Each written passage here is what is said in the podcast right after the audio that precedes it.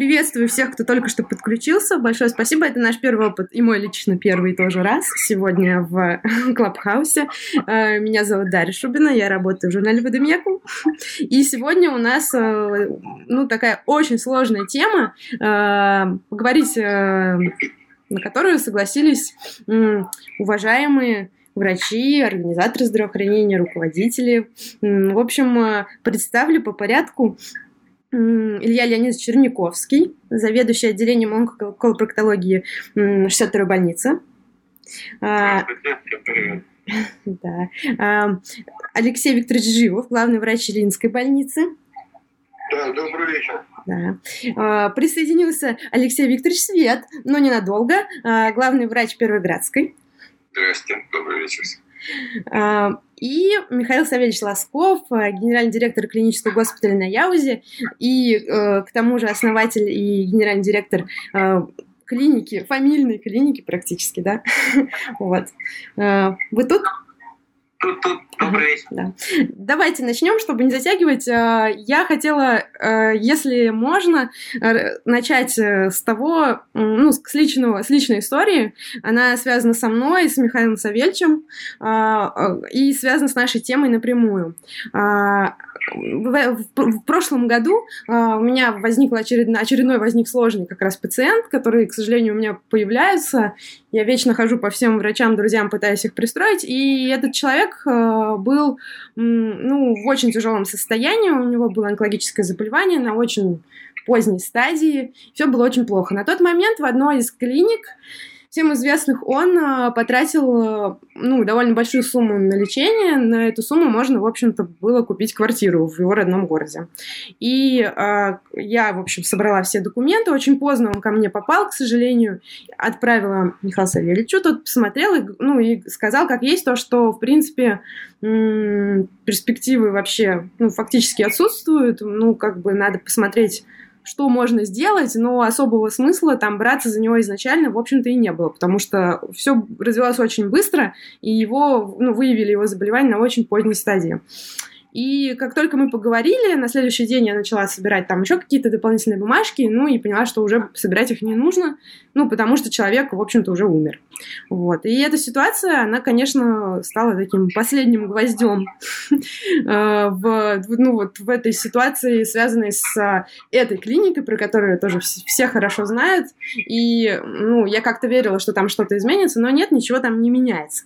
Вот. И, Михаил Савельевич, скажите, пожалуйста, вот э, вы, конечно, не помните этот случай, безусловно, потому что их очень много в вашей жизни бывает. Но, тем не менее, вот э, тогда вы как раз мне говорили о том, что важно э, правильно и вовремя отказать, отказаться да, от такого пациента, отказать ему. Вот расскажите, пожалуйста, как, как вы это делаете, да, условно? Какие есть примеры вашей практике? А, да, я правда плохо помню, действительно, это периодически повторяющиеся истории достаточно часто.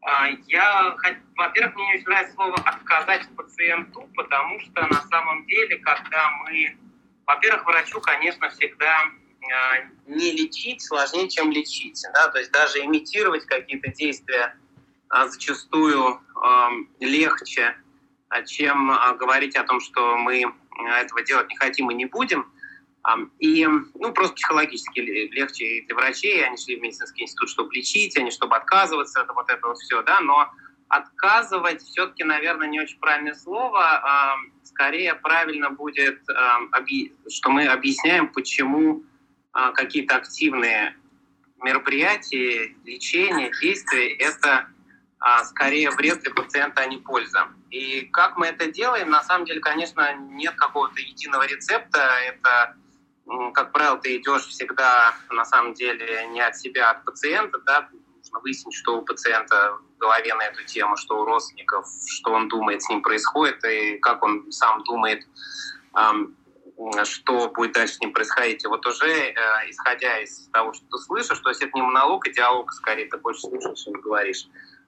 Вот, то есть какого-то единого алгоритма, гайдлайна, как это делается, нет, но есть э, некоторые, ну, если не приемы, да, то, может, методики, да, как, э, которые можно применить э, в таких случаях э, очень хорошо это учит делать а, Аня Сонькина Дорма на ее курсы сообщения. Хотя на самом деле, конечно, и другие люди тоже этим занимаются, но вот она это делает отлично, и я в том числе был на этих курсах, они мне помогли и помогают в этом. Ну, у меня вопрос скорее организационного характера, ну, наверное, больше, да, или как, как, как бы это получше сформулировать, но суть в том, что э, этот был пациент, вот конкретно этот человек, от которого отказались все, от которого отказался городской онкологический диспансер, ну, никто его не взял, а эта клиника его взяла, понимаете? И вот, вот эта тонкая грань, соответственно, да, когда вот что делать-то в таких случаях? У вот. нас тут не грани индустрия. Да, так. Целая индустрия. Ну, а, кстати, это не только в России, но в России тоже, безусловно, да, когда э, есть целые бизнесы, которые могут зарабатывать деньги на вот этом противопоставлении. Все от меня отказались, а я вас возьму. И ну, на самом деле очень сложно всегда на этом этапе вмешиваться в ситуацию, потому что человек поверил, человек там, у человека может быть некий стокгольмский синдром, да, что вот что он как-то психологически становится заложником этой ситуации, и семья тоже, да, поэтому это вот самая сложная история, чтобы вмешаться. Ну, как часто вы вот в подобной ситуации оказываетесь и э, ну, вынуждены отказываться от таких пациентов? А, как часто мне приходится говорить пациенту, что я ему не могу помочь? Да. А, ну, я думаю, что раз в неделю точно. Угу, да, понятно. А, а, Илья Леонидович, я хотела у вас спросить, учитывая, что э, ну, вы точно так же сталкиваетесь с такими пациентами, да, и насколько часто вы видите тех, от которых отказались все, насколько для вас вообще эта практика такая ежедневная, да, условно, рутинная? Ну, я думаю, что тоже нередко, пореже, чем Михаил Савельевич, потому что Михаил Савельевич химиотерапевт, mm-hmm. а ну, к нам чаще попадают пациенты, которым еще можно оказать какую-то хирургическую помощь, или она им требуется так или иначе. Ну, раз в две недели точно приходится с кем-то общаться, с кем-то из пациентов о том, что, по крайней мере, от хирургического лечения и от дальнейшего проведения, там, допустим, лекарственного лечения – придется отказаться. вот. Мне кажется, что здесь просто вами поставлен вопрос немножко по-другому. Здесь же мы же имеем дело с онкологическими больными. У меня вот, э, ну я из семьи врачей, у меня отец врач. Когда заболел мой дедушка, мой отец врач, абсолютно рациональный человек, закончивший все время физмат-школу, начал искать, ну, когда специализированного лечения уже невозможно было проводить, начал искать всякие какие-то мочу беременных и так далее. Даже человек, который, в общем, обладает рациональным взглядом на вещи и так далее. То есть есть э, некий, некий предел, за которым люди перестают думать, начинают хвататься за любую соломинку, и этим пользуются, возможно, как и частные клиники какие-то, или не частные клиники, а вообще врачи. Так и, так и какие-нибудь маги, волшебники и прочее, прочее. То есть тут явление одного порядка. Вопрос лишь в том, что когда частная клиника занимается заведомо, скажем так, бесполезным делом и берет за это большие деньги – Э, наверное, здесь э, большую роль должны играть профессиональные сообщества, в частности, онкологические какие-то сообщества, которые и определяют уровень профессионализма конкретных специалистов, принимающих это решение. Вот, мне кажется, здесь лежит, в разговор такой плоскости лежит. Да, именно так. Просто э, хотелось изначально понять, насколько вы там часто сталкиваетесь с такими случаями и как вы, соответственно, принимаете решения. Ну, я понимаю, что да, в химиотерапии, наверное, это чаще действительно случается.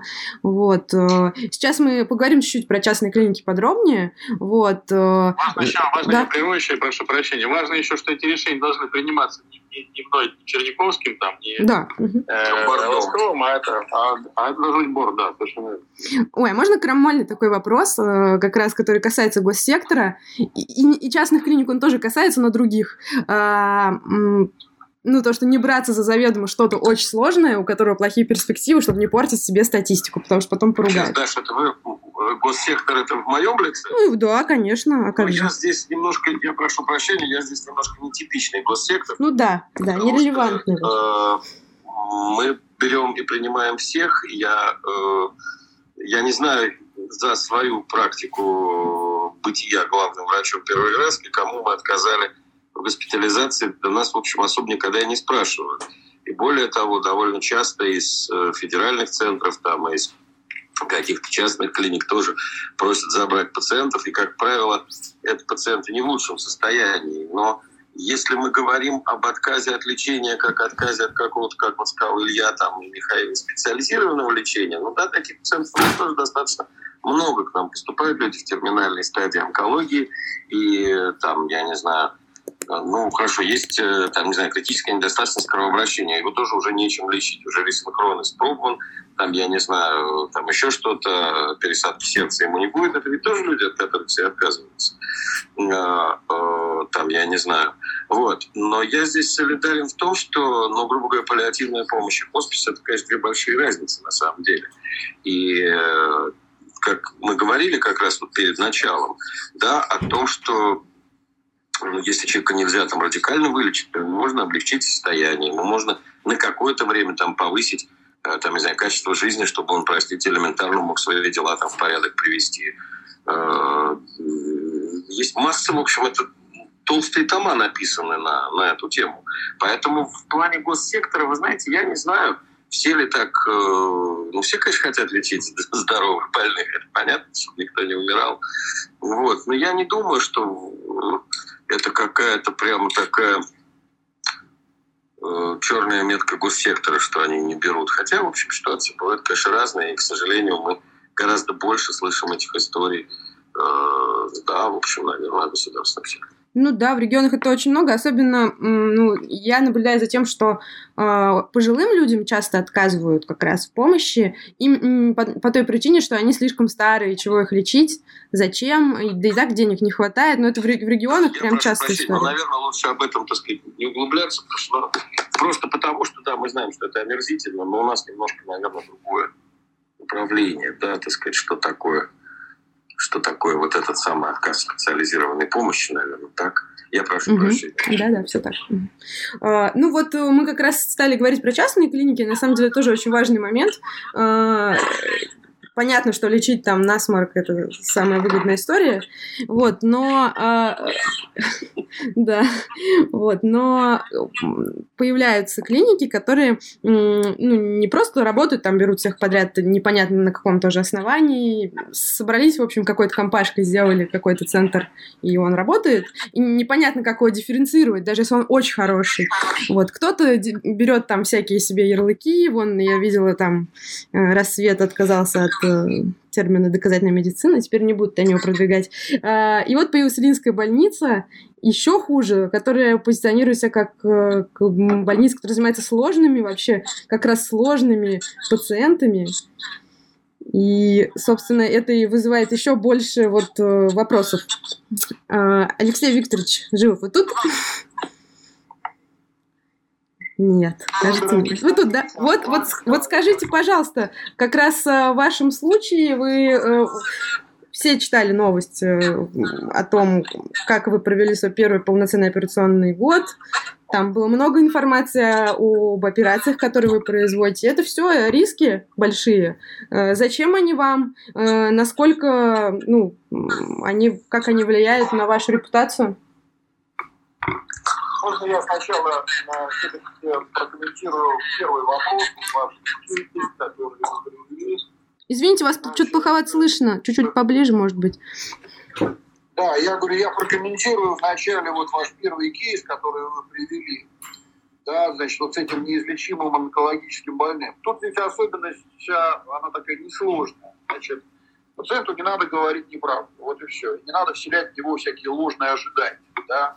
То есть, например, если вам поступает паллиативно онкологически больной, ему надо оказывать паллиативную помощь, если вы можете, да, опять же. То есть, если у вас должно быть все для этой паллиативной э, помощи, имеется в виду э, от там, обезболивания, ну, правильно, не только там наркотических анальгетиков, но и различных блокад там, и все прочее, то есть, ну, полный спектр до поддержания его жизненных функций, до того момента, когда он, так сказать, покинет этот мир, да, чтобы он остаток жизни провел достаточно комфортно, чтобы он мог себя обслуживать, мог нормально питаться, чтобы у него были нормальные физиологические функции и так далее. То есть это все называется паллиативной помощью. Она на самом деле гораздо сложнее, чем то, что у нас принято считать там, с подачи некоторых так сказать, известных популярных людей, которые в основном говорят об обезболивании, ну, потому что хотя бы эту проблему надо решить. Я их понимаю, почему они об этом все время говорят. Но это гораздо шире. Значит, можете оказывать паллиативную помощь, окажите. Да? И все. Не можете, отправьте в другое место. Плохо, когда начинают торговать неизбыточными надеждами. Когда явно неизлечимый пациент онкологически поступает, ему говорят, мы сделаем все возможное, чтобы вас спасти, чтобы вас вылечить. Это, безусловно, оно с этической точки зрения неприемлемо. Ну и даже с точки зрения закона тоже неприемлемо. Что касается других э, категорий пациентов, ну, скажем, э, те, кем занимаются по большей части, скажем, хирургические, онкологические стационары, оказание хирургической помощи уже излечимому больному, да, Здесь то же самое, здесь нужно оценить свои ресурсы. Если у вас хирурги соответствующие, если у вас реанимация соответствующая, если у вас стационар соответствующий соответствующим уходом, если все это есть, надо браться. Если этого нет в полной мере, да, то браться не надо. Надо тогда честно сказать пациенту, что вы знаете, я, мы вам рекомендуем, скажем, переместиться в другое место, где это делают лучше. То есть тут, по-моему, все достаточно просто и понятно. Да? Ну, теперь второй ваш вопрос э, касаемо того, зачем нам а, вот эта большая, сложная, серьезная медицина. Ну, потому что мы для этого все собрались. Вот и все, ответ короткий. Мы, собственно, когда планировали э, Ильинскую больницу, она затевалась именно как больница, то есть как э, учреждение, которое показывает, ну, скажем, максимально широкий спектр помощи обратившимся гражданам. Э, те основные направления, которые у нас сформировались, ну, они, конечно, во многом э, сформировались благодаря специалистам, с которыми нам удалось вместе вот начать эту, эту больницу и начать работу. Собственно, вот. И дальше, конечно, и это не только в области абдоминальной хирургии, онкологической хирургии, это в области травматологии, ортопедии у нас присутствуют сложные пациенты, действительно, которые требуют достаточно сложного оперативного пособия и всего остального. Э, это пациенты урологические, вот, это пациенты гинекологические и так далее. Ну, то есть и, и пациенты, собственно, э, терапевтические, да, тоже, которые у нас, в общем, есть э, достаточно, достаточно сложные. Но мы занимаемся ими совершенно осознанно, предоставляя им, в общем, довольно высокий уровень помощи, не только, я имею в виду какие-то операции, манипуляции, но и э, хороший, так сказать, госпитальный сервис. Да? Это стационар, это реанимация, это диагностика и так далее. Вот, собственно. Ну, вот смотрите, у вас наверняка, точнее, наверняка точно я знаю, что были как раз такие пациенты в прошлом году, от которых отказались все. Правда же? Ну, вы имеете в виду хирургические? Да. Ну, здесь есть такой очень тонкий аспект, на самом деле, который, э, который можно обсуждать. Да? Например, у нас, скажем, есть э, профессор Егоров Вячеслав Иванович. Он известный эксперт по хирургии поджелудочной железы. Я просто в качестве примера о нем говорю. Он делает такие операции, которые мало кто делает не только в России, но и, так сказать, в остальной части земного шара. Он один из людей, которые обладают очень высоким э, уровнем экспертиза именно в хирургии поджелудочной железы. Да, он может взять э, тех пациентов, от которых все отказываются. Да? Но, опять же, э, скажем, абсолютно честно говоря им, что уровень э, там, летальности, да, смерть, ну, то есть послеоперационный, да, значит, будет составлять, допустим, 40%. Да? Вот. вот если это честно им говорится, если им говорится, что да, мы можем так сказать, попробовать, но вот с таким уровнем риска, тогда я не вижу проблем. Если им говорят, что я там вас прооперирую с вероятностью 95% все у вас будет хорошо, ну, это уже неправильно. Опять же, ложные ожидания. Ложными ожиданиями торговать, ну, и вообще, так сказать, это, это не только касается частных, и всех. То есть нельзя говорить то, что ты не можешь реально сделать. А он может, да, он берет иногда пациентов, которые, от которых отказывают. Ну, я лично тоже, я оперирую пациентов, от которых, скажем, отказываются другие реконструктивные и прочие уровни, да, потому что я обладаю определенной экспертизой. И я понимаю, что я могу им помочь. Но я тоже им говорю реальный совершенно процент успеха, который я могу им гарантировать или обеспечить. Вот таким образом. Угу, понятно. Алексей Викторович, э, ну, э, вы уж извините, что мы немножко препарируем, да, ваш случай, просто он такой как раз, э, ну, самый адекватный для этого. Я бы хотела вот э, спикеров других тоже э, спросить, как вы оцениваете там кейс Ильинской больницы и как частной клиники, которая вот решилась на это, и, э, ну, условно, насколько, в принципе, такие форматы возможны в частном секторе с учетом отсутствия хороших специалистов, точнее, дефицита их? Какие вот. кейсы Ильинской больницы дальше вы имеете? Ну, когда вот э, сейчас Алексей Викторович рассказал, то, что берут там сложные случаи, сложные настолько, что непонятны перспективы вообще. Вот. Ну, в сложных случаях вообще перспектива э, довольно всегда туманна. Всегда идет э, речь о соотношении риск-пользы. И э, нам совершенно судить, э, да, когда будет, так сказать, там, я не, не знаю, это прерогатива клинического центра, его компетенции. Понимаете? Ну, как мы, я не, понимаю, что, что какие кейсы обсуждать. То, что оперируют, много то, что оперируют. Вот. Там Вячеслав Иванович, человек известнейший, там, не знаю. Но и я не, не панкреатобилиарный хирург, там, я не знаю. Михаил Савельевич тоже, Алексей Викторович тоже не панкреатобилиарный хирург. Поэтому... Да я тоже не он. Да, вот, да даже вот, понимаете, вот Занзибар тоже, так сказать, простите, я не могу, я как себе представлю. Поэтому нет, ну, слушайте, это компетенция госпиталя, это компетенция эксперта, и это, конечно, желание пациента. Я не думаю, что все больные, так сказать, все пациенты, которые были оперированы там, в Люблинской больнице, они там им были, ну, так сказать, понимаете, да, это желание пациента. И это э, обоснованное мнение клинического консилиума, который говорит, что у тебя может быть так, так и так, э, да, может быть, там, не знаю, хуже, но что ты выбираешь? Мы готовы тебе предоставить на всех, так сказать, этапах э, ну, правильный такой правильный суппорт. Поэтому я не думаю, что ну, это вообще тема для обсуждения здесь. Это сейчас такой больше оф-топ. Ну нет, на самом деле это важно. Почему? Потому что э, к частным клиникам все время предъявляется э, ну, претензия, то, что они слишком узкие и слишком недооснащенные, немногопрофильные, да, как-то я просто забыла. Я в Ильинской больнице была, поэтому я говорю, что это тот пример, который можно обсуждать. Как мы время на Пасху, знаете, как быть оснащенным. Вот, и, и вот вы говорите про консилиум, да, про какой-то, но, к сожалению, ну, не везде он есть. Есть примеры как раз э, клиник, закончить демоний хирург. Который... Сказал, что, к сожалению, да, везде есть консилиум. Это больше проблема. Ну-ка, почему? Зачастую консилиум у нас такая формальность, да, что, эм, что прям грустно. Можно тоже сказать, Даша, пару слов по этому поводу? Да, конечно, интересно. Да. Дело в том, что мы выбрали не очень удачный день в плане обсуждения кейс, потому что здесь Алексей Викторович все сказал как, бы, как есть, и это абсолютно неоспоримо. Если хирург достаточно компетентный, чтобы делать вещи, которые делают далеко не все, он их просто делает сообщает, естественно, о возможных результатах. Тут нечего даже обсуждать, действительно. Вот. Наличие онкологического консилиума тоже формально сейчас присутствует почти везде. Я не знаю, кто проводит. Вот.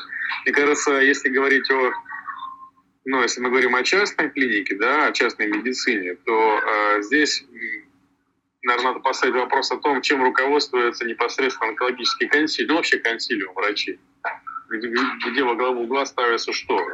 Желание помочь пациенту в первую очередь или какие-то другие мотивации? Ну, ну выручка. Выручка вы хотели сказать просто, да и все. Или выручка, да. Вот. да ну, позвольте, По мне в этом вопрос. Сразу. Но у нас нет никакого никакой интенции, да, значит, на онкологическом консилиуме действовать в интересах выручки, да, то есть это мы вообще об этом даже не говорим, понимаете, у нас онкологический консилиум проходит без всякого давления, да, допустим, там, ну, какой-то администрации, которая бы, там, условно говоря, требовала бы от нас, э, значит, э, какой-то там выручки, да, это, это нет. Онкологический консилиум – это абсолютно свободная, независимая медицинская, медицинская институция, в которой присутствуют э, разные специалисты. Да, там присутствуют хирурги, там присутствуют общие онкологи, там присутствует обязательно лучевой терапевт. Ну, честно говоря, у нас, скажем, патоморфолога нет в онкологическом консилиуме, хотя надо бы. и будем мы это дело развивать, чтобы он тоже там присутствовал. И люди совершенно, да, естественно, анестезиологи, естественно, реаниматологи, то есть все те, кто или имеет прямое отношение, или может иметь прямое отношение к лечению пациента. Обсуждаются риски, обсуждаются плюсы и минусы, скажем, хирургии, обсуждаются альтернативы, обсуждается необходимость проведения химиотерапии там, до операции неоадювантной и так далее. И принимается исключительно, опять же, исключительно в интересах пациента. Почему? Ну, вы знаете, э, вообще э, нормальное частное лечебное учреждение должно очень серьезно заботиться о своей репутации. Знаете? Вот эта вот игра на коротком таком ключе, когда люди хотят там быстро заработать деньги, а что будет с их репутацией, их волнует, это страшная такая вещь на самом деле. Но у нас, э, слава богу, я надеюсь, этого нет. Мы думаем о своей репутации на очень длительную перспективу. И мы никогда, никогда не будем заниматься подобными вещами, скажем, в интересах выручки. Да, там. То есть мы занимаемся э, медициной. И после онкологического консилиума мы беседуем с пациентом, мы объясняем ему наши резоны, то, что решил консилиум, даем абсолютно правдивую, полную, исчерпывающую информацию. Вот. И дальше уже, как правильно Илья Леонидович сказал, пациент принимает решение. Вот после того, как получит весь объем информации. Вот так это работает.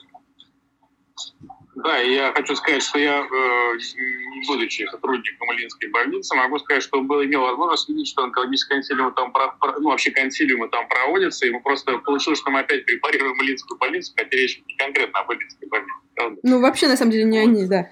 Алексей Викторович сказал одну правильную вещь, вот сейчас, мне кажется, тоже. Э, вопрос репутации клиники. И так получается, что есть клиники, которые идут, ну, играют, скажем так, в долгую, да, как вот сказал Алексей Викторович, а есть клиники, которые могут не заботиться о своей непосредственно долгой репутации, потому что все равно, ну, такая жизнь, все равно э, онкологические больные появляются э, большими количествами вновь, вновь и вновь каждый день.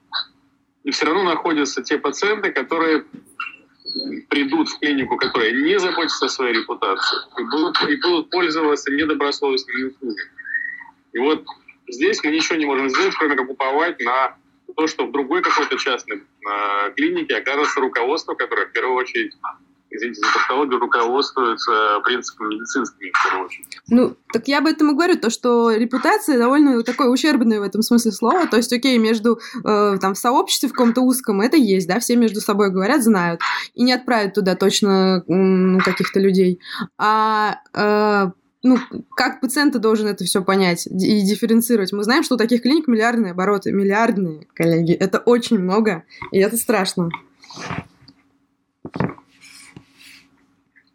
Но мы здесь опять пришли к вопросу работы медицинских профессиональных сообществ. Да, вот мы к нему переходим. Они не, не имеют никакого веса, к сожалению, пока. На самом деле еще есть пациентские организации, да, они для чего, к сожалению, в онкологии они формально есть, но я, пожалуй, может быть, там знаю одну нормальную пациентскую организацию, и то не в онкологии, а в ревматологии, но в целом как раз-таки пациентские организации, они на стороне пациента, и они, в общем-то, должны помогать пациентам э, разобраться, потому что когда ты заболел, то это, как правило, случилось первый раз, да, и у тебя очень ограниченное время, и психологически очень непросто, и как, да, то есть э, врачи, у них есть своя корпоративная история, то есть даже если они что-то знают, может, про кого-то нехорошее, они часто напрямую не скажут. А если скажут, то это будет расценено как, э, да, там, какие-то сведения, которые говорят про потенциальных конкурентов или еще что-то, да, ну вот должна быть пациентская организация, которая помогает пациентам в такой ситуации разобраться, как им быть, а, и их нужно растить э, точно так же, как и врачебные организации, в смысле профессиональные организации. Вот, наверное, ну, подождите, вот вы говорите, растить профессиональные организации. Кто их должен растить? Понятно, что Минздрав их делать не будет, вот, и это все должно быть, наверное, в сообществе как-то появляться. Почему до сих пор у нас этого не появилось, и этого нет? Ну, потому что у нас вообще немножечко индустрия в подростковом возрасте находится до сих пор, да, и эм, это, кстати, касается и профессиональных организаций тоже, которые, да, не независимые, интересы которых не всегда э, такие, как они должны быть, да, но я думаю, что они вырастают сами, конечно, э, со временем. Но вот в онкологии как-то, с моей точки зрения, пока не проросло. Нас просто не очень любят, когда какие-то организации сами вырастают, да? Традиционно. И это тоже. Ну да, просто казалось бы, в Москве, где настолько развито здравоохранение, очень странно просто не видеть этих э, организаций совсем. Я знаю, что что касается онкологии, э, есть какие-то попытки, какие-то онкологические консилиумы, да, сделаны именно городские. И даже есть люди, которые там что-то должны перепроверять. Ну, во всяком случае, я слышала об этом, но не знаю, насколько это реально работает. Вот. Это работает. Мне вчера, мне вчера сказали, что, значит, э, пациент назначили врача-куратора, но конкурс записали через три недели. Да, смешно, понятно. Э, ну, вот, может, Илья Леонидович подскажет. Это начало, это только начало работать, это действительно сейчас внедряется, но мы сейчас пока не можем ничего об этом сказать, потому что это только, ну, только вот только-только-только начинается, и также пытаются сейчас уже который год внедрить э, единую систему информационную, по крайней мере, в Москве, э, в которой можно будет, в конце концов, как-то более или менее э, объективные результаты конкретных клиник и врачей, и консилиумов там видеть. Но это все только начало, и я думаю, что в ближайшие там, годы только мы получим какие-то первые результаты, поэтому об этом пока рано. Я хочу еще добавить пару слов. Вот смотрите, значит, э, вот что происходит в этой, там, я, я точно не знаю, какую вы клинике говорите, где там больной оставил деньги там, на, на, на стоимость квартиры и так далее, кто не скончался. Значит, э, вопрос, они э, кого его расценили, да, значит, то есть у них, наверное, тоже есть какой-то консилиум. Он принимает решение, это что, излечимый больной, да, и, соответственно, ну, наверное, так, да, то есть они ему сказали, что мы вас будем лечить, а не то, что у него там паллиативный статус. Соответственно, они вынесли, онкоконсилиум вынес ложное решение, да, заведомо. Соответственно, ну, э, хотя и онкоконсилиум может ошибаться, на самом деле, он может расценить пациента как излечимого, а на самом деле он окажется неизлечимым, такое бывает, это, в общем, тоже допускается. Но, в принципе, онкологический консилиум должен ну, скажем так, постараться принять справедливое, правильное, профессиональное решение. И сказать пациенту, вы паллиативный пациент. Значит, у вас шанс такие, что вы можете прожить там, ну, ориентировочно, хотя паллиативный статус иногда длится годами, такое бывает тоже. И причем это везде, и у нас, и, может быть, там, в любой стране. Вот. Но ему нужно сказать, у вас паллиативный статус, и мы будем вас поддерживать и так далее, значит, и, соответственно, рассчитываете свои возможности, вот исходя из этого. Вот. А интересный вопрос, а вот как можно эти значит, заключения консилиумов, кто-то их может контролировать, там, централизовывать? Это я не знаю, это, это вопрос для обсуждения. Да? Это даже опасно как-то, Алексей Викторович, потому что представьте, сейчас кто-нибудь полезет туда, типа Минздрава, и контролировать все. Это все обернется катастрофой. Вот с этой точки зрения это действительно опасно. Не надо подавать людям идеи, до которых они еще не додумались, но скоро могут додуматься сами. Уже додумались, уже додумались, и это уже пытаются внедрить, но... говорить, я как-то так, да, а уже, уже додумались. Просто ведь дело в чем? Как раз, на мой взгляд, э, наиболее перспективная история, то, что как раз у нас пока, к сожалению, не очень приветствуют, э, это самоорганизация, скажем так, на параллельном уровне. Да? То есть мы сами можем организовать и создать некое профессиональное сообщество, комьюнити, о котором мы все время говорим, давайте его создадим, будем друг с другом общаться, которое может само себе сделать некие как бы референсные точки. То есть, допустим, мы можем сами выяснить, как, какой результат он конкретно, допустим, врачебного ну, коллектива, да, имею в виду консилиум, как они работают, какие они выносят решения. Это все можно обсуждать на исключительно профессиональных э, конференциях.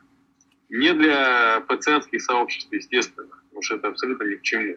Но сами между собой, собираясь профессиональным сообществом, обсуждать те э, итоги, которые были достигнуты, те результаты, которые были достигнуты деятельности того или иного коллектива. Это можно сделать, это происходит ну, на Западе, да, это есть. Поэтому нам только надо просто это повторить. Ну да, просто очень странно, даже на конференциях профессиональных очень редко видишь. То есть либо это, извините, в рамках какой-то отдельной научной работы, да, либо клин-исследование какое-то, там обсуждаются результаты, а все остальное даже и не услышишь никогда. А, Михаил Савич, я хотела вот, э, не называя никаких э, названий, да, вы, вы, вы помните, знаете, о какой клинике идет речь, просто вот э, наверняка вам пациенты оттуда попадали тоже часто. Вот скажите по своим ощущениям, их там скорее обманывают или это пациенты просто не понимают, не слышат, не хотят слышать, что им говорят, это паллиативная помощь, не более. А, да, ну, вообще у меня, как, как бы сказали, как бы сказал Антон Барчук с Тёмой Охотин, да, у меня байс. Да, у меня неправильная выборка. А, то есть, конечно же, ко мне не попадают люди из других клиник, которые всем довольны. Иначе зачем ко мне попадать? Да, это, в принципе, у каждого врача. На самом деле, конечно, когда человек лежит в какой-то клинике и просит ему помочь, да, там, и он, он, значит, э, либо не доверяет, либо недоволен, да, и, а другие не попадают. Вот, э, конечно, есть много пациентов а, онкологических в Москве, которые попадают э, в ряд всем действительно известных нам клиник, да, где в главу угла поставлена вот эта так называемая продажа надежды. Э, когда заведомо неизлечимого э, и, скажем так, пациента, которому не нужно активно помогать, а нужно э, наоборот заниматься больше симптомами и лечение должно быть малоинтенсивным, да, и симптоматическим, им наоборот предлагается огромное количество ненужных лишних для них медицинских услуг. Вот, и лишь часть пациентов, понимая это, там, понимая, что с ними происходит что-то нехорошее, обращаются за помощью. Вот. Но в целом, конечно, выборка это происходит не так редко, и в том числе у, у меня, я с этим сталкиваюсь. Но, конечно, наша выборка, как к нам обращается с других клиник, у всех, она всегда состоит больше из недовольных, естественно, просто по определению. Иначе они не обращаются. Ну, они недовольны чем? Тем, лечением или тем, что э, ну, из них, их просто тупо на деньги разводят? Они же этого не понимают, к сожалению. Ну, люди до последнего не хотят в это верить. Ну, нет, они, в общем-то, начинают понимать, что это разводят действительно, то есть это иногда, ну, как правило, конечно, это эм, возникает тогда, когда счет становится слишком большим, и не очень понимают, да, значит, есть ряд пациентов, которые, которые вообще не понимают, что с ним происходит, находясь в больнице. И вот буквально, эм, значит, э, в течение этого месяца двух таких пациентов там забрал, да, потому что они говорят, мы платим там в день там 100 плюс тысяч рублей, мы понимаем, что с нами происходит. Нам не говорят, потому что нам говорят, мы не понимаем, и вообще э, вот так вот стратегически, что, что с нами происходит, и, и дальше что будет происходить, мы не понимаем, где начало и конец этой истории. А, да, такое бывает. Понятно. А, коллеги, которые присоединились в качестве слушателей. Я, можно я быстро, Илья Леонидович, скажу? Если вы хотите что-то сказать, маякните. Я знаю, вы можете там. Просто я не могу здесь никого выбрать, у меня не получается почему-то. А, мне бы хотелось и Михаила Гилярова послушать, и Александр Киреев здесь есть из МЕДСИ, из КБ МЕДСИ в Боткинском проезде. В общем, маякните. По-моему, вы можете, да, там как-то флаж, флажком каким-то махнуть. Вот, и подключайтесь, пожалуйста. Да, Илья Леонидович, извините, перебил. Да, я просто хотел сказать, что не всегда, ну, мы же понимаем, что пациенты, которые находятся на терминальной там, стадии логического заболевания, зачастую ну, не могут адекватно оценивать свое состояние. Мы сами с этим сталкиваемся регулярно, поэтому э, человек может приходить и э, планировать свое лечение в частной клинике, э, исходя, там, скажем, из своих соображений, несмотря на все объяснения, которые, может быть, ему врачи там дают заканчивается все все равно пониманием того, что э, лечение не получается. То есть э, не всегда в этом виноваты врачи частной клиники. Вот еще о чем нужно помнить. Мы же не знаем, о чем говорили с пациентом. Ну, так абсолютно, да, абсолютно, вы правы, конечно, но э, тут мы с вами плавно переходим к, к другой очень важной теме, вот, который вот такой последний там блок, вот, я надеюсь, кто-нибудь э, махнет рукой, я смогу кого-то подключить, вот, но ведь основная проблема, что у нас закрытая очень система, да, и там никто не видит, у кого какие исходы, никто ничего не знает. Все боятся, и это объективно, может быть, там оправданно, чего можно бояться. И государственный сектор, ну, я не верю статистике вообще никакой, и там есть минимум медицинских организаций, которые реально показывают, какие у них результаты. Там в Питере есть детское отделение э, кардиологическое одной из больниц, э, да, их отчет хотя бы похож на правду, вот, э, а все остальные называют какие-то условные цифры летальности, они у всех одинаковые, Мы как-то для прикола пару лет назад спрашивали у всех директ, директоров э, федеральных центров ну, в интервью, да, а как у вас там, какой у вас летальность? И они говорили все примерно там одно и то же. Вот, и, ну, это очень странно просто выглядело. Вот, как вы думаете, соответственно, э, как, как э, система это должна работать с точки зрения раскрытия результатов. Алексей Викторович, я знаю, здесь Артем Борисович сидит, должен нас слушать. Э, вот э, как вы на это смотрите, готовы ли вы раскрывать и когда, и есть ли в этом смысл, не боитесь ли вы этого? Ну, в общем, масса вопросов. Если позволите, я два слова скажу. Вот недавно у нас значит, Илья Леонидович был в Уфе, у нас была такая конференция, там мы как раз обсуждали этот вопрос. Вот, и Алексей Михайлович Карачун там очень много интересного говорил. Значит, должны быть реестры. Да, регистры, реестры, неважно, внутрибольничные, где фиксируется все очень открыто и откровенно.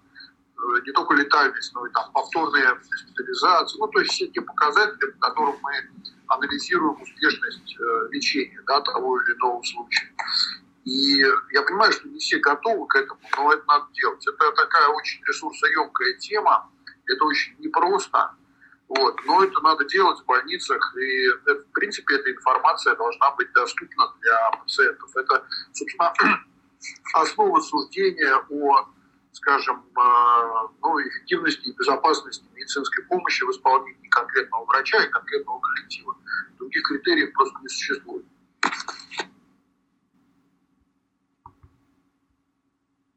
Ну, да, все, я закончил. Да, да, да ну, ну с, так, сейчас.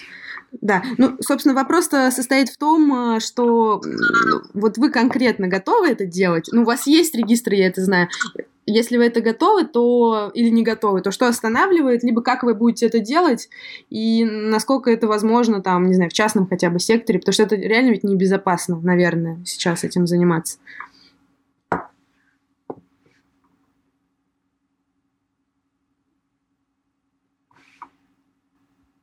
Алексей Викторович, куда-то вы пропали.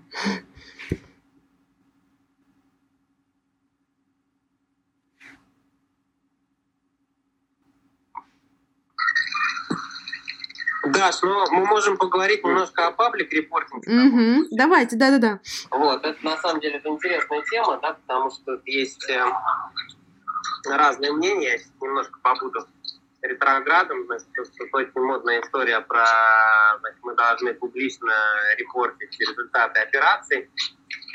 Или, ну да, обычно операции, хотя, конечно, не только их.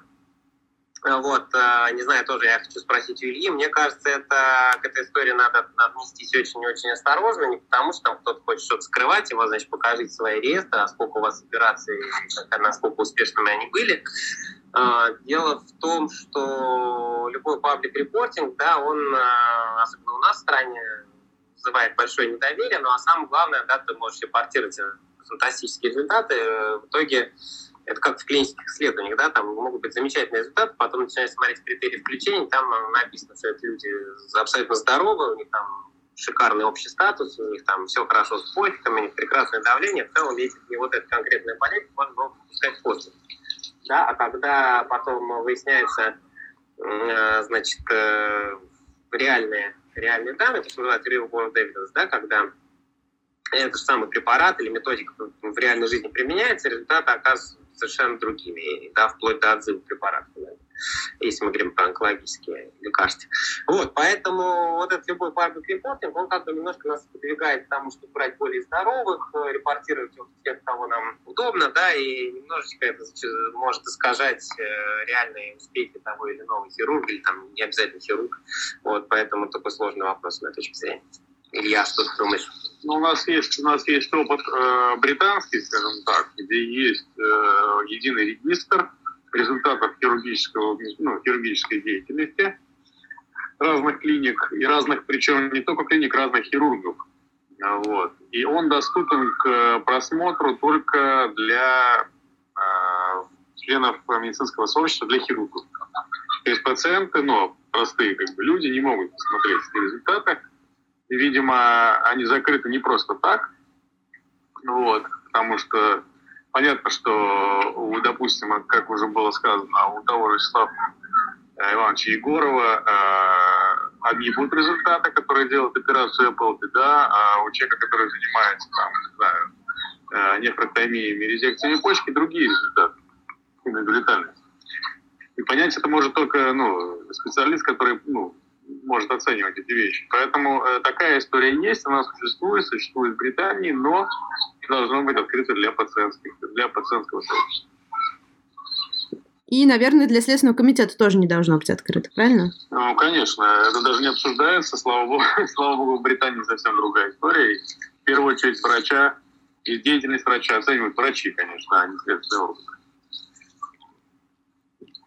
Просто вопрос, кто будет здесь э, условно впереди, да, я вижу, что многие хотят что-то сказать, я сейчас попытаюсь это сделать, но не получается. Если кто-то не первый раз, подскажите мне, как это все делается.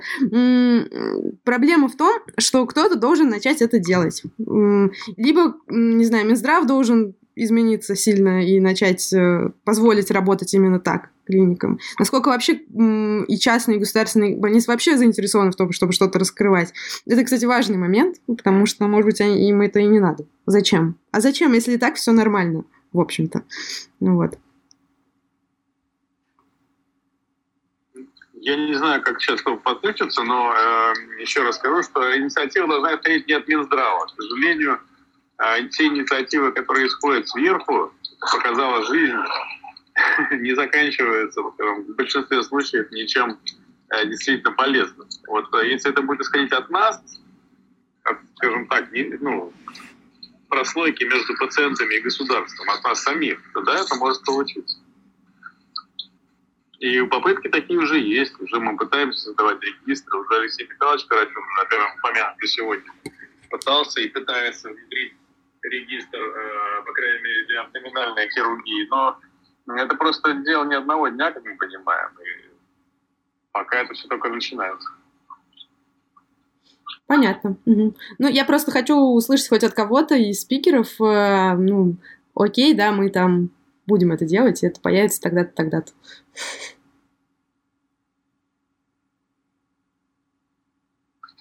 Не, мы это уже делаем, я же говорю. Мы об этом, наверное, собирались на эту тему последний раз полтора года назад где ведущие клиники онкологические э, страны договорились, что мы будем участвовать в едином регистре.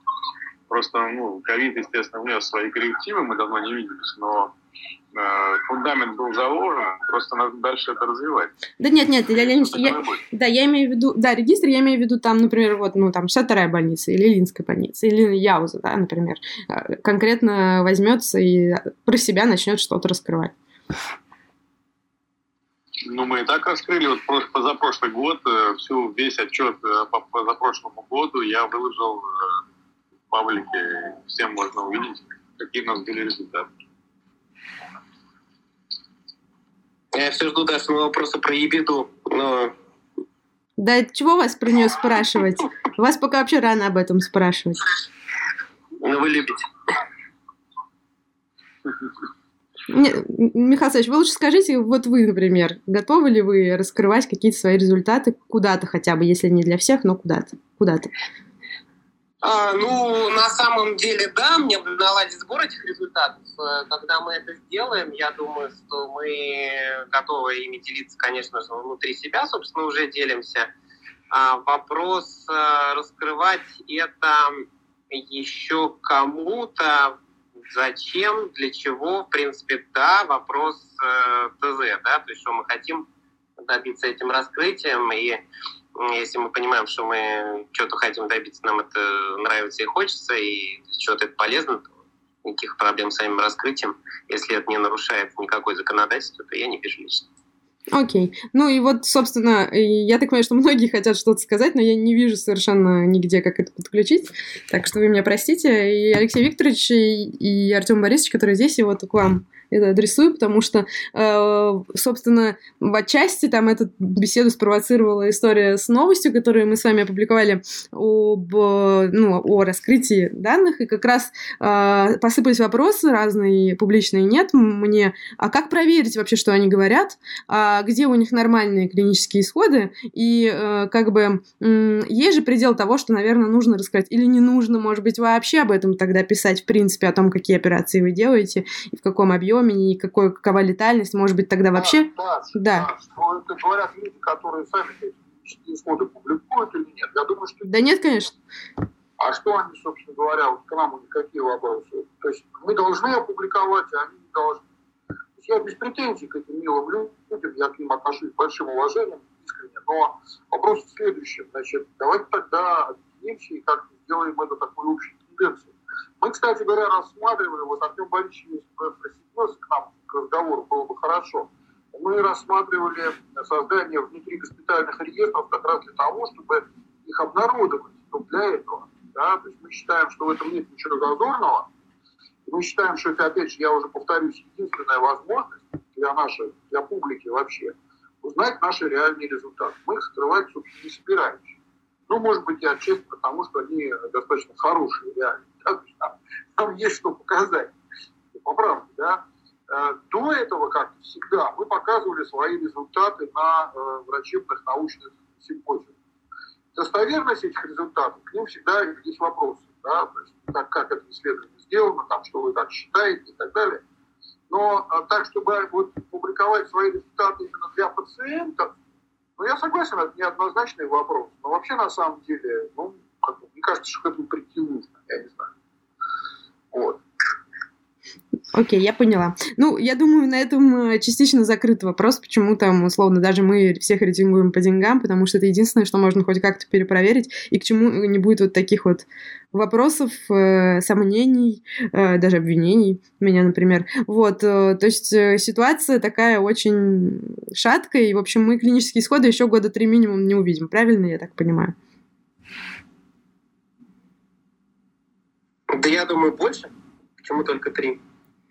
Ну, как-то хочется в какое-то обозримое будущее смотреть, а не, а не десятилетиями. Ну, на, самом деле, на, самом деле, ведь эти клинические исходы это сложная штука, да, зачастую пациент получает лечение там в одном месте, а умирает в другом, так это исход. Но если мы говорим про такие жесткие показатели, да, как, например, выживаемость да, в онкологии. Вот как, да, то есть он получил, допустим, не знаю, в онкодиспансере лечения, а умер в хосписе, да, ну, я думаю, что очень не скоро. У нас это мы, мы еще не можем объединить э, стационар с поликлиникой, да, а вот это вот, или там в одном месте начал получать, а в другом получать лечение, в другом регионе ним что-то случилось, да, то есть э, нет даже никаких технических возможностей публиковать эти исходы, а исходы там прооперировали и не умер на столе, а выписался, ну, в общем, я не думаю, что это те исходы, которые там глобально всех сильно волнуют. Да?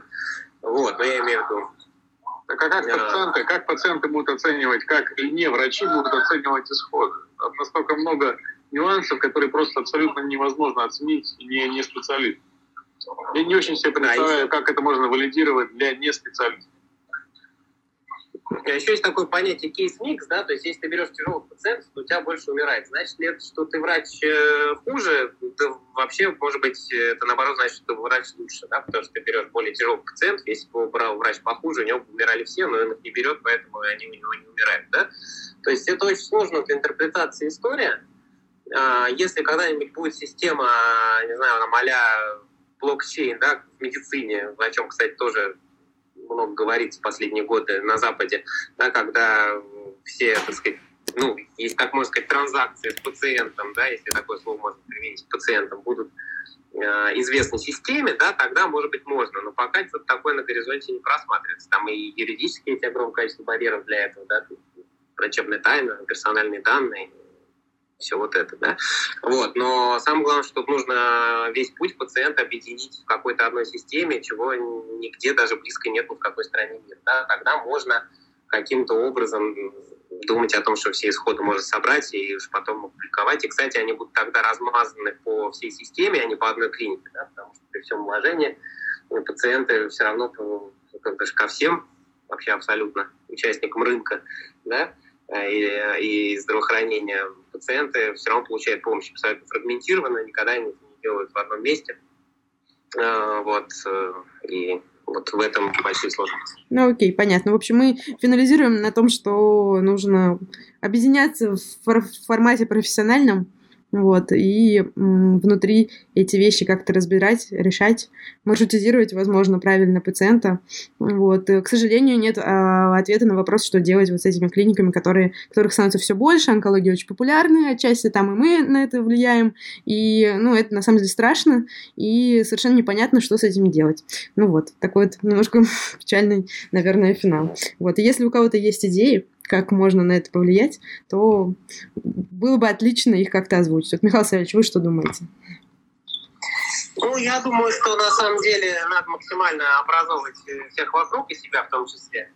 А, да, и эм, чем больше будет э, каких-то материалов печатных, видео, там, всевозможных, да, о том, что Э, существует такая история, да, как продажа ложной надежды, что паллиативная помощь это нормально, что она иногда, мы все думаем, что паллиативная помощь это только про симптомы, на самом деле исследования, которые показывают что ранее начатая паллиативная помощь по показаниям, она продлевает жизнь, как это ни странно да, то есть люди, которые раньше начали получать, когда это нужно, паллиативную помощь, да, они живут дольше, чем те, кого интенсивно лечат до последней капли там, химиотерапии или операции там, за пять минут до смерти, да, вот, и, ну, только образование, потому что люди всегда будут хотеть ложных надежд, это так, так люди устроены. Друзья, я, я, я добавил Спасибо. Я добавил спикера Артема Гапеева. У меня получилось. Я разобрался, как, поэтому можете предоставить его. Да, спасибо большое, потому что у меня не получается. Добавьте еще Михаила Гилярова, пожалуйста, потому что очень хотел все попробую. Спасибо. Артем Борисович, э, подключитесь к нам. Вот. Э, что вы имеете сказать по поводу всего того, что вы услышали?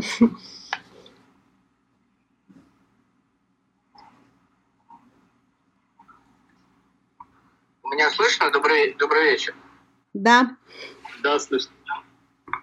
Я тут просто за рулем, поэтому может прерываться. Но вы уже отклонились от темы, сейчас не отклонились, а закончили тему э, фиксации исходов. Я не знаю, если есть смысл, могу добавить пару соображений, которые мы... Конечно. Э, с которыми мы пытаемся. Это на самом деле действительно очень нетривиальная история и самое главное, что она требует очень значимой инфраструктуры. Вот мы пытаемся и думаем, что у нас может это через какое-то время получиться, потому что все-таки внутри нашего проекта есть э, элемент праймери, то есть врачи общей практики. И наша идея состоит в том, что любой пациент, э, который лечился у нас, оперировался, он, покидая госпиталь, э, попадает в руки врача общей практики.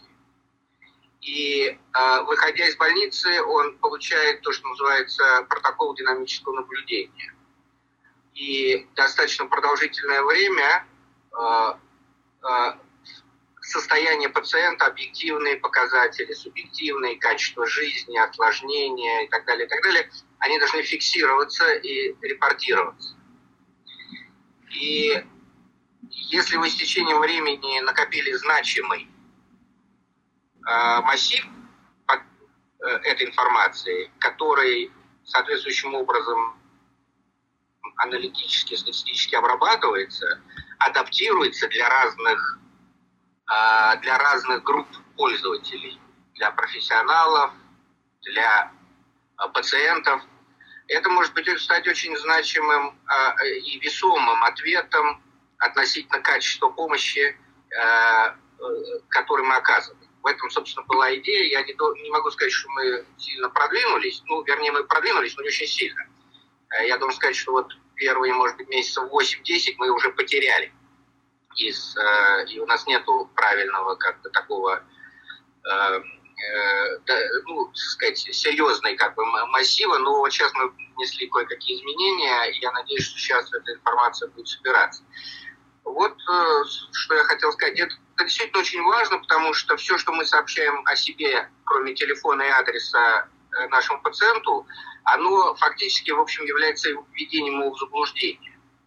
Когда мы говорим о себе, об оборудовании, о, называем какие-то произносим словосочетания, там, про доказательную медицину, вот замечательно, что Рассвет отказался от этого.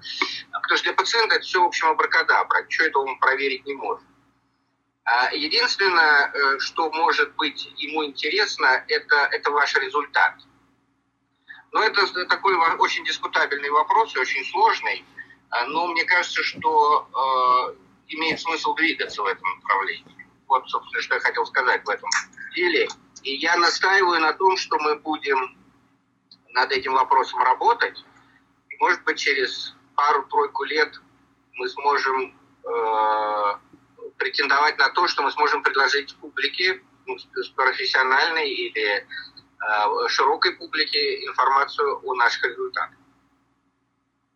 Это такой принципиальный для нас момент. Спасибо. Спасибо большое. Э, если можно, я тоже кое-что сообщу, если меня слышно. Да, конечно, только плоховато, чуть-чуть поближе куда-нибудь к телефону, ладно? Я попробую, потому что я тоже рулем. А, понятно. Мое время, да. Ну, я бы в первой части, так сказать, э, вернулся, да, как можно отказать или там нужно отказать, да, пациенту. Ну, на самом деле, да, как бы вот в авиации есть такое понятие, да, ну, некий минимум погоды, да, для пилота. То есть, как бы это те условия, в которых он может, да, летать. Там довольно строго отслеживают. И хорошо, когда врач осознает границы своих возможностей, своего метода, да, там, сказать, и границы того самого минимума погоды. И, э, конечно, прекрасно совсем, когда он предлагает еще и некую альтернативу, говоря, что я вот не могу, да, а, так сказать, но могу вам посоветовать такого-то, такого-то, да, доктора.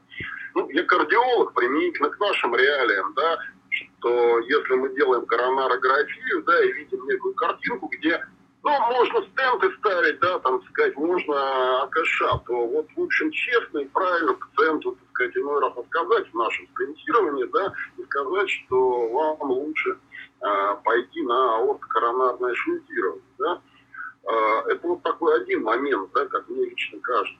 Ну, а второй момент, который, о котором нельзя не говорить, да, к сожалению, всеобщему, да, мне кажется, что одной из причин отказа, да, является просто отсутствие денег пациента, да, и а, ряд а, частных клиник, да, которые не могут работать, да, ну, себе в убытком совершенно, да, конечно, сказать, люди не могут воспользоваться их услугами, да, это тоже, в общем, один из таких вариантов, в общем-то, как мне кажется, отказ.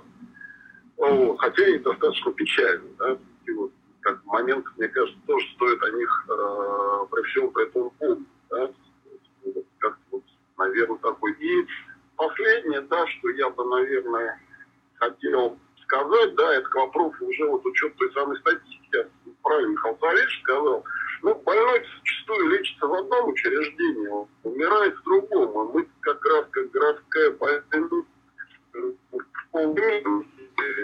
узнаем, да, после э, операции в каких-то центрах, да, сказать, ведь потом переводится с условным инсультом в нашу больницу, да, э, хотя везде благополучно помирают, да, и э, при том, что сам по себе инсульт не это осложнение, да, и, ну, нет, ну не все, конечно, я же понимаю, но имеется в виду, что э, зачастую инсульт это прямое осложнение проведенного вмешательства, да, нет, не случайность, да, как бы сказать, какая-то, а именно она запрограммированный, какой-то процент этих инсультов есть, но после перевода, да, человек, чего он же вам, так сказать, прекрасная статистика получается, и, как бы говоря, никаких, в общем, проблем никаких нет. Это тоже, в общем, проблема, учесть которую довольно сложно, на мой взгляд, так сказать, всего отсутствия каких-то единых баз данных и единых вот, так сказать, каких-то таких вот, э, документов на каждого больного.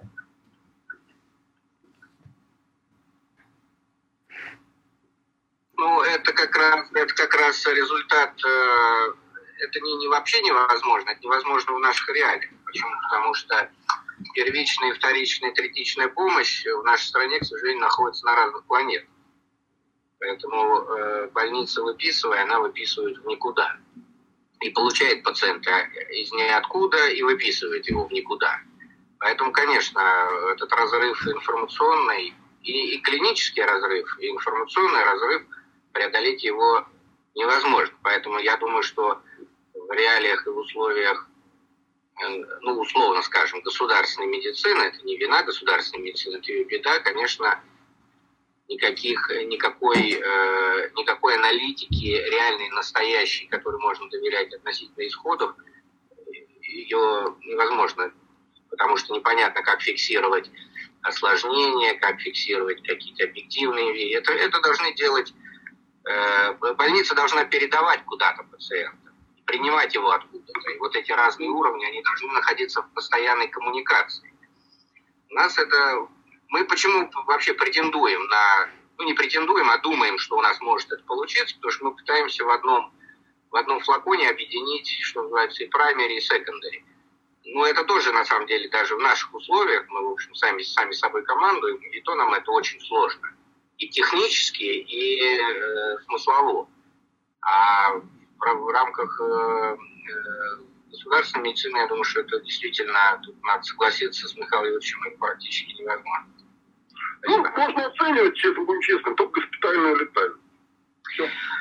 Ну да, ну просто когда пациент соперирован, и, например, соперирован и, и отправлен, что с ним произошло через два месяца, три месяца, 12 месяцев, каково его качество жизни, какие у него, кто это знает? Никто, ни у кого возможности это фиксировать нет. Ну это объективно, кто этим будет заниматься? Никто. А, если этим кто-то занимается в поликлинике, тоже неизвестно. А если и занимаются, то как об этом узнает госпиталь, ну и так далее. То есть тут непреодолимые, абсолютно непреодолимые. И в этом смысле э, вот это э, как бы вот эта условная э, результативность медицины отечественной, она непонятна. То есть всем, все, все оперируют, все лечат, так сказать, куча всего. А какие итоги-то? А итоги неизвестны вообще никому. Вот это самая большая проблема, что и это тоже не, не вина чья-то, а беда, что итог никому не известен. Прошел год, э, пролечили там, я не знаю, 10 тысяч, 20 тысяч, 50 тысяч, сделали там N тысяч каких-то операций. И что? А что с этими пациентами? Они живы, умерли, у них осложнения вот такие-то, в такой-то периоде. Что с ними? Никто, никто не знает. Вот и все. Ну и, и ну опять же, еще раз повторюсь, это не, не вина, а беда. И в итоге вот это все, вот эта вся бурная деятельность, э, которой кто-то говорит, что она хорошая, кто-то говорит, что она ужасная, э, не, не, не, не, непонятно, так сказать. Да, и, соответственно, сопоставить э, мы, мы, у нас доказательная медицина, международные протоколы. А результаты? Ну, у буржуев хоть там какие-то статьи. А у нас что? Так, предположение. Спасибо. Ну да, но я так, пока вы говорили, вспомнила про электронную медицинскую карту, которая в Москве вот существует, и, ну, она выглядит как какой-то очень слабый, слабый, слабый дальний прототип того, что может быть как раз консолидация каких-то данных, не для пациента, конечно, а для того, кто потом будет эти данные анализировать. Просто они там должны быть. Ну, это, это дело, это...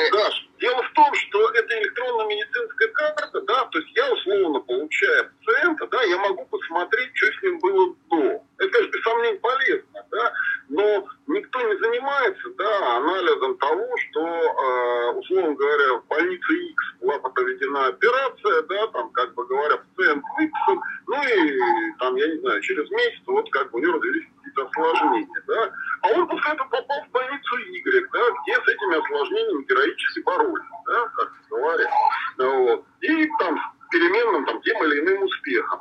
То есть, а вот кого-то, кто бы, так сказать, смотрел то есть вот ну, пускай даже какого-то врача, который все это координирует, такого человека нет. И даже наличие электронной медицинской карты, все эти сведения пускай даже будут, да, и это будет все равно ни о чем, э, потому что нет того, кто занимается каким-то анализом произошедшего. Ну, такой врач вообще в природе существует. Он вообще-то есть. Он называется врач общей практики. Вот я с вами не, соглашусь. Врач общей практики не занимается фоллапами как раз. Вот. Нет, здесь, нет, здесь я, раз... я, я имею в виду не фоллапами, а я имею в виду координацией э, всей, всей этой деятельности. Координация, Потому что да. возвращается нас... к своему участковому доктору. Ну, его нет да. у нас прям, ну, как бы по смыслу. Ну, как раз мы как раз приходим обратно к, к тому, с чего вот, ну, эту последнюю виток начали. Мы приходим к тому, что нам нужны нормальные регистры, чтобы кто-то их вел, чтобы кто-то ну, тратил на это свое профессиональное время и так далее. Вот, вот об этом идет речь, конечно. Ну, регистры просто стоят денег, понимаете, как бы. Это мы опять, если мы хотим, даже кто-то их вел. А, никто же вести не будет, если это не будет финансировать. А так, в общем... Конечно, конечно. Наверное, совершенно верно. И его можно разработать, да, как бы это тоже требует определенных финансовых затрат. Это, кстати, не такое дешевое дело, да, как бы говорят вот э, регистрация вот всех этих вот, да, происшествий. Ну, конечно, в одной больнице это можно вести там как-то на энтузиазме, на голову, а уже даже в масштабах города это уже гораздо сложнее. Коллеги. Ну, даже в одной больнице мы с вами знаем, что на энтузиазме далеко не уедешь. Конечно, конечно. И это тоже, да, как бы говоря, пока человек там пишет какую-то диссертацию, да, он вот вроде этим занимается. Написал, но ему это стал, конечно, обузой. Зачем это надо? Коллеги, а позвольте вмешаться в разговор? Владислав Мухаммед Али, медицинский директор Сберздоровья. А вот, ну, например, представьте, что мы в рамках Сберздоровья создали такую платформу.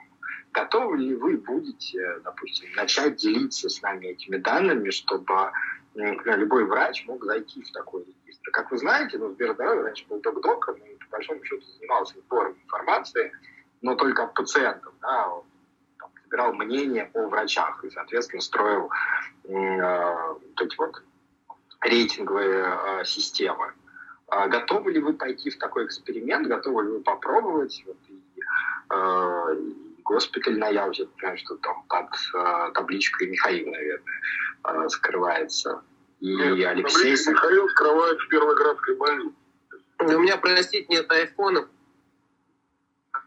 Поэтому мне. Нет, нет, я, я понимаю, что Михаил Гелеров, да, а вот под табличкой госпиталь на Яузе, просто я думаю, что Михаил Лосков. А, да, именно так, да. Да, вот. И эм, готовы ли вы делиться вот этой информацией, если мы скажем, ребята, давайте запустим совместный проект, а, по обмену информацией. Мы просто сейчас формируем внутри себя центр компетенции, который будет работать, наверное, и на весь Сбербанк в целом, и, возможно, на какие-то внешние ресурсы. И нам бы было бы важно, а, наверное, со всеми медицинским сообществом как-то консолидироваться, обмениваться вот этой информацией. А, вот, потому что вот тема разговора, как, когда и как надо отказать пациенту, она еще для нас имеет такой момент, что часто отказывая, мы предлагаем каких-то альтернатив. Я думаю, я думаю, я думаю, вы просто не услышали э, суть проблемы. Вопрос же не в том, что кто-то хочет обмениваться информацией или не хочет. Проблема в том, что этой информации не существует. Самая проблема состоит в том, что просто нечем обмениваться. Скорее, мне кажется, что нету регламентов по ее сбору. Нет, нет, нет, нет. Регла... Ну, там на самом деле структура любого реестра это очень не бином Ньютона. А, и все это можно придумать и даже автоматизировать. Просто проблема состоит в том, что нету клинической институции, которая регулярно, детально, подробно занималась бы этим самым наблюдением за пациентом и фиксацией э, всевозможных данных о его состоянии, объективных и субъективных. И вот для того, чтобы это, э, чтобы это делалось не, не, не в режиме сбора информации для диссертации, как сказал Михаил Ильич, а чтобы это делалось тотально и системно, вот для этого нет просто ресурса, потому что это сложно и, и дорого. Это точно, это дорого. А, и вот если кто, а если эта информация есть, то обмениваться ей, кому-то там ее отправлять для анализа и так далее, это прекрасно. Просто этой информации не существует. В вашу систему нечего дать. Вот в чем ну, проблема. Вот смотрите, мы сейчас там больше, чем в 30 регионах э, запустили там ряд проектов по мониторингу пациентов с хроническими заболеваниями. Там робот, по большому счету, с пациента собирает эту информацию. Вот, то есть как один из элементов я вот вижу такой автоматический сбор, да, self-reporting в данном случае э, уместно. А может быть, там вместе собраться всем, подумать и какую-то инновацию сделать, кажется, это будет полезно всем. Э, распространить сначала по частным клиникам Москвы, потом, возможно, запустить на госклинике, а и дальше уже пойти по регионам. Ну, Владислав, а я а совершенно точно знаю, э, скажем так, что мне было в этом плане было бы интересно, да, давно уже думаю, а, значит, о так называемых PRO, да, это Patient Report Outcomes, это то, что ну, в моей специальности э, достаточно, ну, лет 5-6 уже э, люди изучают, да, это когда, то есть, ну, смотрите, то есть, допустим, химиотерапия, ну, то есть любое хроническое заболевание, просто я просто не ближе онкологии, химиотерапия, да, а, когда пациент получает лечение, мы, врачи, оцениваем и репортируем токсичность по очень-очень сложной шкале CTCAE, а, где там 300 параметров, которые важны врачам, и на этом основании оценивается токсичность, допустим, препаратов. Да? А пациентам, как выясняется, совершенно другой интерес. А, то есть у него есть этих параметров там не 400, а 50, но они релевантны именно для пациента. Пациент именно так определяет, как он переносит то или иное лечение. Да? И вот и это действительно нужно делать на стороны пациента, на девайсе, как бы, который есть у него, да, и удобен. И это на самом деле сейчас уже включается в клин-исследование э, как гораздо более важная штука, чем те оценки токсичности, которые делают сами врачи. Вот, поэтому вот э, работа в этом направлении мне лично, э, как онкологу, да, была бы очень-очень интересна. И любые другие хронические истории, действительно, таким образом можно было бы делать. Да и не только частным клиникам, давайте как-то все встречаться. Нет, нет, нет, конечно, не только частным. Это в целом относится даже не к форме собственности, а к пациентским а, нуждам, я Коллеги, если позволите, я прокомментирую. Это медицинский директор компании «Сергея» Юнона Хаминская. А, могу на последний как бы, топик а, по онкологии ответить. Ну, во-первых, такие системы, например, удаленного мониторинга пациентов, находящихся на химиотерапии, существуют. Они созданы а, пациентской организацией. Э, здравствуйте. И они функционируют в ряде регионов. Вопрос в том, что не все врачи готовы брать на себя эти обязательства отслеживать каждый день а, пациента, а, потому что пациент там заполняет опросники, и ты должен каждый день это просматривать. Есть регионы, как, которые готовы платить за это врачам, и там это успешно реализовано. Другие регионы считают, что это врачи делать должны бесплатно, и, соответственно, никому это не интересно. По поводу того, что говорит Владислав, Владислав, эти фармацевтические компании, то есть создание регистров, занимают уже на протяжении э, десятков лет,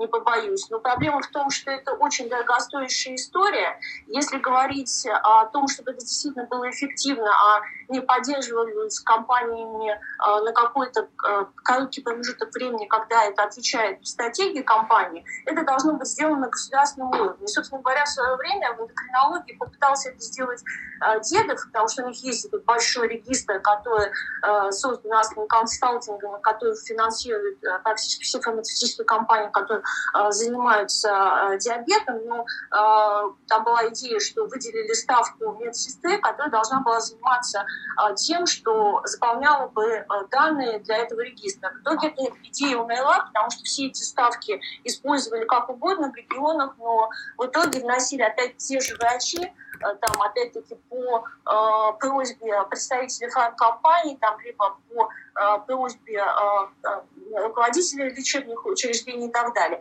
Регистр этот существует, но сказать, что он прям на 100% отражает реальную ситуацию нельзя, потому что, опять-таки, не финансируется, значит, э, нет никакого интереса у врачей э, заполнять. А в таком большом объеме фармацевтические компании просто не в состоянии это финансировать, если говорить про регистр.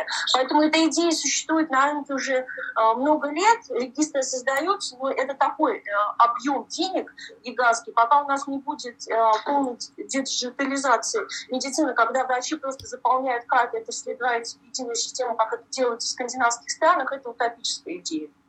А, извините, ради бога, мы просто сейчас говорили о том, что эту информацию можно добывать у пациентов, а не у врачей. Вот как раз последняя итерация. И это на самом деле более интересно зачастую, потому что пациенты гораздо больше замотивированы давать эту информацию, да, чем врачи. И тут, в общем, может быть, э, просто такой ракурс э, может быть более эффективным. Ну, вот как раз про то, что я говорила в онкологии, здравствуйте, дополняет пациента, но это кто-то должен обрабатывать, потому что там идея вот этого мониторинга, это выявление каких-то нежелательных э, явлений, изменения дозы, там, прекращение терапии, оказание помощи, да, заполняет пациента, но э, должен кто-то это отслеживать, а не просто это заполняется. В общем-то, онкологи и так это отслеживают, просто они это делают э, зачастую на приемах, да? Да, но не, здесь речь идет о ежедневном мониторинге мониторинге, когда, например, а, пациент не может обращаться ежедневно к врачу, а там возникает там ситуация, когда там многократная рвота, там, не знаю, другие там побочные явления и так далее. И эта, например, система, она позволяет на ежедневной основе это делать. Еще раз, если, вдруг, если вдруг вы мне дадите чуть-чуть договорить, мне прям не больше 20 секунд потребуется, я обещаю. А, значит, какой эксперимент мы провели в клинике э, в э, нашей небольшой, которая занимается химиотерапией, да, и, в общем, интересен мы как раз э, взяли один такой UK триаж тул, да, сестринский, и, в общем, дали большую гораздо самостоятельность медсестрам нашим. Собственно говоря, сделали коммуникацию через мессенджер, ну, там не через личный телефон, да, а там определенным образом через CRM-ку. Вот. И, э, собственно, наши медсестры, да, могут принимать индивидуальные решения в рамках, э, которые мы им задали, да, по этому триажному инструменту когда к ним обращается пациент ровно вот именно так, да, через приложение э, или через мессенджер, да, они с жалобами, они, собственно, мы их научили, смотрим за этим, они могут определять, какое осложнение они могут решить, да, допустим, ну, как бы есть такие, которые вполне в их компетенциях, а где те красные флажки, да, по которым они должны обязательно связаться с врачом, а где некие промежуточные истории, когда они могут дать какую-то рекомендацию, дождаться там завтрашнего дня и сфоллоуапить. Да? То есть, в общем, действительно есть задача собирать статистику, есть задача управлять осложнениями. И, кстати, есть исследование тоже на эту тему, которое показывает, да, что это работает. Поэтому, в общем, ну, да, это очень интересно, это то, чем может помочь любая компания, которая работает который разрабатывает приложение, делает это качественно, да, а мы, собственно говоря, медики, коллеги, мы можем наполнить это смыслом, потому что, вы знаете, что есть дикое количество приложений, да, очень красиво, но все бессмысленно. Вот, ну, собственно, на этом стыке может родиться что-то интересное, о чем я, собственно, Владиславу рассказывал. Вопрос заключается в том, что как раз не все готовы этими тулами пользоваться, потому что у них нет времени. Я не знаю, как вы замотивировали своих медсестер, но в целом врачи не готовы, э, там, я не знаю, и э, другие Медицинские специалисты этим занимаются, потому что у них нет времени, и тратить это время бесплатно они просто не готовы, потому что это за пределами, э, за пределами рабочего времени. Вот в чем основная проблема. Тулов э, и регистров существует множество. Вопрос в том, что нет времени у людей этим заниматься. Ну, конечно, если у них 50 человек на приеме, у них нет времени заниматься ничем, даже думать. Если честно, даже не только этим, нет заниматься времени даже медициной, они просто только выписывают справки. Да, такое тоже бывает. Но, естественно, мы все понимаем, что для того, чтобы такие вещи делать, нужно э, сделать так, чтобы у них было время. И это правда. Ну, мне кажется, коллеги, мы тут просто переходим в область госполитики, да, такие вещи не только в России практически не решаются, все, что связано с отслеживанием дальнейшим.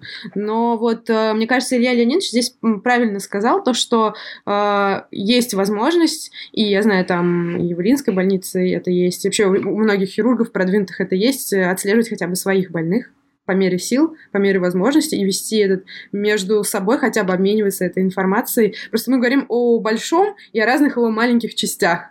Вот. И как бы все хорошо, что делают и для отслеживания там побочных да, эффектов, о чем вот как раз м- сейчас говорили. Хорошо, когда сам врач отслеживает, хорошо, когда есть какая-то система. Вот. Просто вопрос э, то, как эти данные могут быть интегрированы, а это решить уже, к сожалению, может только, наверное, государство. Вот. И здесь мы с вами бессильны. Вот. Мне кажется, как даже Сберздоровье нас не спасет, к сожалению, при всем своем масштабе и э, прекрасности. Ну вот, коллеги, спасибо большое. Мне кажется, нам, мы полтора часа с вами сидим. Можно еще долго разговаривать, тем более мы уже расширили максимально нашу тему. И мы, мы сделаем подкаст и выложим его, можно будет послушать э, в ближайшее время на нашем сайте и на SoundCloud, на Яндекс Музыке, везде, где у нас есть подкасты. Спасибо большое всем, кто присоединился. И, может быть, встретимся еще здесь. Спасибо, да, спасибо большое. Спасибо всем, кто участвовал. Спасибо, да. Спасибо. Спасибо. Спасибо.